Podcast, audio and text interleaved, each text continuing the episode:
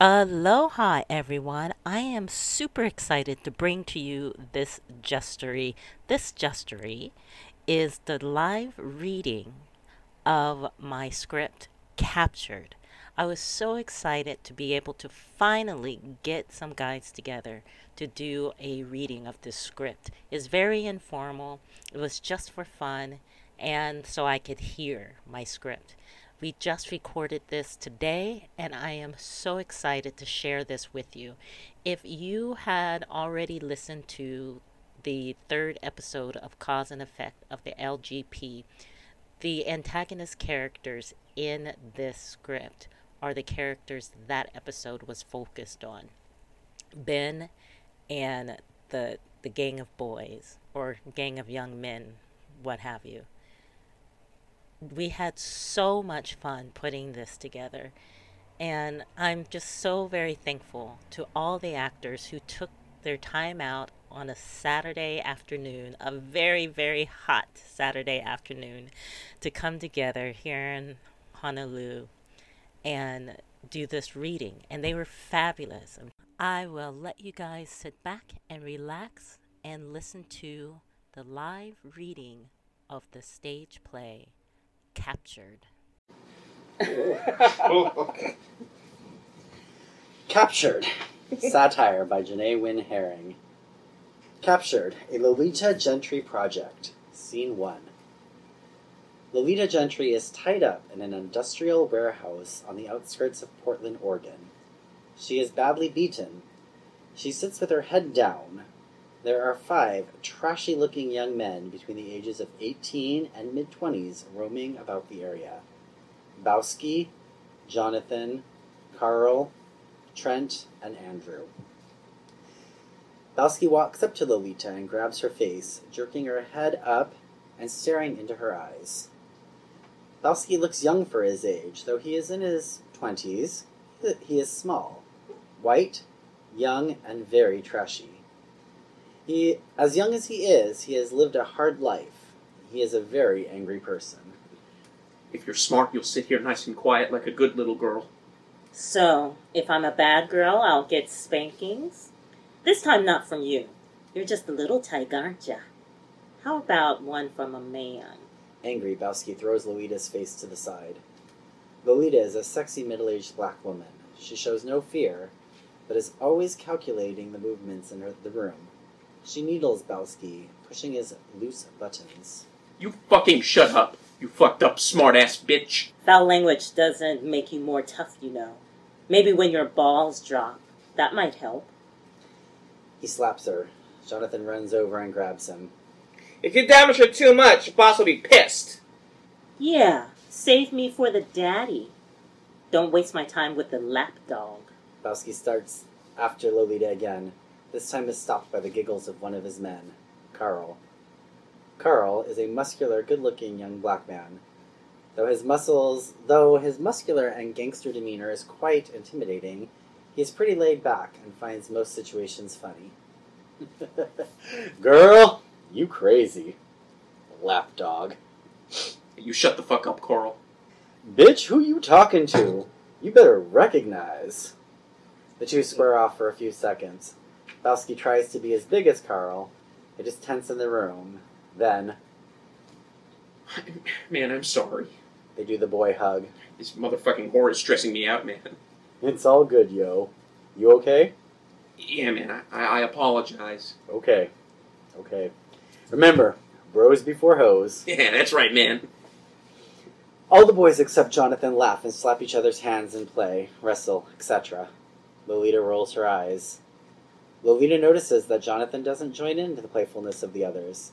He seems to isolate himself from the others and is very awkward. He watches them and glances at her, quickly looking away when he sees her seeing him. We hear the voice of Zach, as though his voice is coming as a whisper from her well hidden earpiece. Lolita, are you okay? I'm fine. Lights fade on the warehouse. Scene 2. Lights up. Zach, Eduardo, and Ben in a car. Zach, Eduardo, and a very high powered man named Ben all sit in a car, one mile, but out of sight, from the warehouse. They correspond with Lolita via an earpiece. Zach works for Lolita. He is a very good looking, white, ex military man between the ages of 25 and 30. Though he is excellent at his job, he is a bit naive. However, he is an oddly empathetic and protective of his friends. Eduardo also works for Lolita and is, let's say, special. He lives in his own world, and whatever that world is, it is full of laughs, for he is always giggling. An Asian man in his late 30s. He is different looking, neither good looking nor ugly. He wears an eye patch on one eye and a look of wonder in the other. He is, however, the best at what he does when it is time to do it. Eduardo hangs out of the car window in the back seat, spying with his binoculars, giggling like a child. Ben is an older white man in his mid to late fifties. He is quite distinguished. He looks as though he should be a representative in Washington. He is an extremely powerful man. He, um, as he listened to the conversation on the radio, his power suffered and his vulnerability began to quickly take charge. Maybe we should bust in now. Stick with the plan, Zach. I'm fine. She is a tough one, isn't she? You have no idea. It's almost like she gets a sick thrill from this. I wouldn't put it past her. Eduardo laughs hysterically. Both Zach and Ben look at Eduardo annoyed. That bald guy is always getting in trouble. He laughs and mimics Curly's famous noise. He falls back in intense laughter. What are you talking about, buddy? The TV is black and white. Those three guys that hit each other and make weird noises. Zach takes the binoculars away from Eduardo and looks. That's a manufacturing warehouse. You're watching the TV as some security guard. You're supposed to be watching Lolita. I was, but that guy's watching TV. Lights fade on the car as scene three. The lights come up on the warehouse. It's dinner time. The guys are eating, drinking, and making merry at the table. Not far from Lolita, Jonathan brings Lolita food. Fancy. Room and board. If I could, I'd give this place a pretty good Yelp review. Jonathan says nothing but spoons up some food to feed her. I'm not eating that. Aren't you hungry? Not that hungry. Jonathan takes the food away. Hey, how's this work? We sit here all day waiting for this boss of yours before the party? I'm not allowed to talk about it. Oh, come on. A hint? What a shame. You following the crowd found yourself caught up in something you wish you could get out of. Well, don't you worry, laddie. Your nightmares will soon be over. You'll feel no more pain. Jonathan stares at her with slight fear. Bowski approaches and pulls him away. Hey, go sit down. Aw, little commander in charge. Aloha. Hey, don't talk to any of my men. I'm bored. What else am I supposed to do? Bowski walks away. She whispers to her men in the car.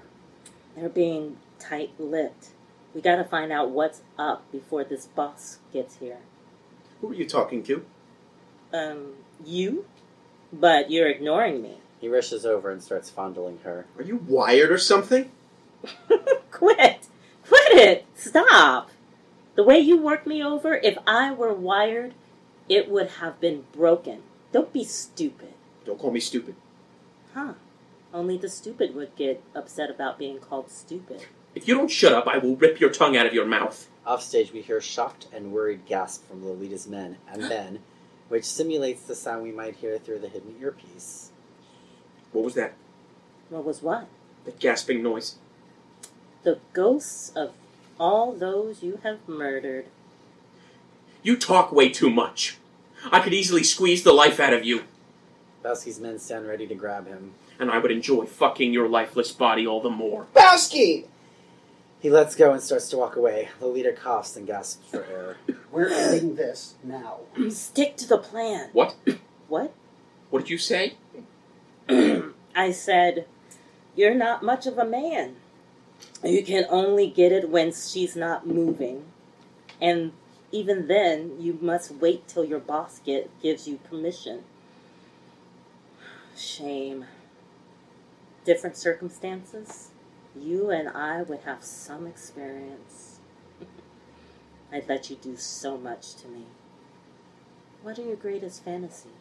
As she speaks, he softens and falls to his knees in front of her. One can see his true fantasies come across his mind, his lustful, nasty fantasies, that if he could, he would play them out right there. I can see your fantasies, and they are nasty. Lolita bites her lips and looks down, shy like. He gets closer to her and smells her neck. Just imagine all you could do with me. He touches her breasts and locks eyes with him. She locks eyes with him.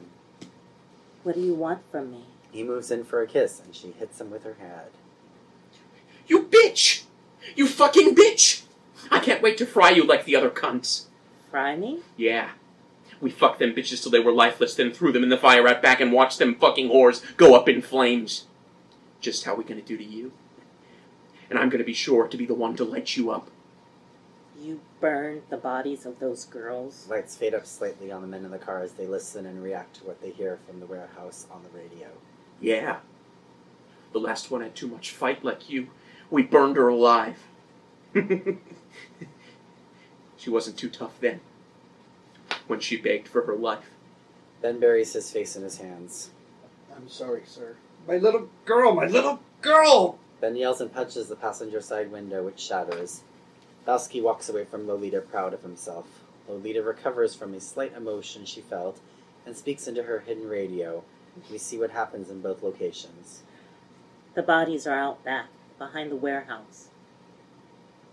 Stay focused, guys. We gotta get the job done. Roger that. Zack starts the car. The men are silent. Their lights fade to black as they foc- as the focus returns to the warehouse. Then the boss walks in. What is up, my Scaramucci's? And Carl. Carl smiles a little and nods his head respectively. The boss walks in, larger than life, older than the others, about forty-ish. He is much more livelier than the others and dresses as though he is part of the city council. He oddly brings life to the environment, except to Jonathan, he does, who doesn't join in. As the rest of who are excitedly acknowledge their boss with a "Hey, boss," etc., Jonathan bows his head, cleans up, and successfully makes himself invisible to the rest. Y'all have dinner? I have. And now I'm ready for dessert. Lolita looks up at the boss and gives him her signature half smile. Though the focus remains on the inside of the warehouse, lights reveal Eduardo setting up explosives outside the warehouse as Zack kneels near him. Listening to the conversation through his earpiece, Ben's gunmen, who are from Libya, and women, eh, the gunmen and women, all dressed in black suits, they cover the boys. Everyone moves quietly like cats. So, you are the man of the hour. I'm looking forward to this. The lights go down on Zach, Eduardo, and the gunmen and women. oh? She's heard about me. Well, baby, the anticipation is over. Hmm. Bowski, you were right. This one has some substance. I'm gonna really enjoy every morsel. Mmm, she smells expensive. Oh, yes, I am. Bowski, get her ready. The boss winks at Lolita as he walks away. We're ready. In five. Four. Well, it's time, mouth. You're finally gonna get what you deserve. He bends to untie her from the pole. Three. But first, I have something to remember me by. Two. What? One. This. As Lolita flings her arms back from her arms from her back, an explosion out back blows the windows. She covers Bowski, shielding him from the shards of the explosion. Lights out. Scene four. Lights up. A disturbing pile behind the warehouse. Ben has his own men and women escorting the Tide Boys out to the mound of women's charred bodies. Facing the mound, the men and women force the boys to their knees, where they quietly stare at the burned bodies they set on fire, after they raped and killed them. The men and women hold their guns on the back of the boys' heads. A couple of the boys try to be brave. A couple shiver or beg for their lives. Eduardo watches it all play out in an open-eyed shock.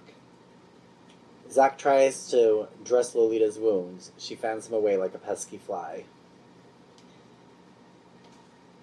You are by far the best. You've risked everything just for us to find these goddamn boys who took my baby away from me. Well, I kinda enjoyed a large portion of that. Zack and Eduardo react as if to say, That's our Lolita. Thank you. No thanks needed. You're paying a huge price for this. Lolita looks at Bowski, who catches her, stares at her, and looks stare and looks at her. Bless your baby boy heart. You can't even do a simple kidnapping without getting executed. I'm sorry I played you, buddy. But as they say, we learn from our mistakes. Did you learn something, darling? He starts to spit. Ah, you better swallow that spit, Mr. Potty Mouth. Confused, not from fear, he doesn't spit. That's right. Lolita looks at Jonathan. He looks straight ahead, trying to stay strong. She walks over to him. She bends down and stares into his eyes. After a second, he looks at her. Zack, Eduardo, and Ben watch her curiously. May I have this one? I'll knock off 20%. Uh, take him. I owe you for a broken car window, anyways. Thank you. Wait, what? Scene 5. Lights slow fade up of Lolita and her gang as we hear shots fired. Lolita and her men are back at the car. In the distance, we can hear the noise of shots firing as the boss and the remaining boys are executed. Zack close the trunk of their car and heads to the driver's seat, passing Lolita, who is staring at the broken window. Eduardo is in the passenger seat, looking around the broken edges of the, bro- the broken window by turning his whole body around. Jeez, I can't believe this. Well, he was pretty upset. And he said he'd pay for the damages. I know. She ushers Eduardo to the back as she gets in, What are you going to do with him? indicating Jonathan in the trunk. Well, I marked him. We'll drop him off on the street somewhere, and he'll turn himself in, or I don't know. Just being executed like that didn't fit him. I don't know. It's ironic. Ben's daughter was kidnapped, raped, and murdered, and he is one of the biggest leaders of the human trafficking rings. Well, it's not ironic. And let's call a spade a spade. He's head of the slave trade. But I know what you're trying to say. Do you think we'll get our comeuppance for what we do? Oh, definitely. Yep. Yep. Can we go get some ice cream? Well, you guys did such a great job today. I think you're deserving of ice cream. Yay! Can I get some ice cream too? Zack and Eduardo look at her with puppy dog eyes, pleading for Jonathan. I suppose. Yay! And scene. Yeah. I'm Janae Herring, playing the role of Lolita Gentry. I'm Braddock DeCaris. I'm playing Zach Abraham. I'm Jared. I am playing the roles of Jonathan and Eduardo. I'm Tim Archer. I'm playing the role of Ben. I'm Nick Amador, and I'm playing Bowski. I'm Eric Steinwand, and I'm playing Carl with a K, and the boss. And reading the stage directions, Excellent. And grabbing Janae her chicken, and, And the chauffeur. and the chauffeur. Mahalo for listening. If you'd like to learn more about the Lolita Gentry Project, please go to our website at www.lolitatagentry.com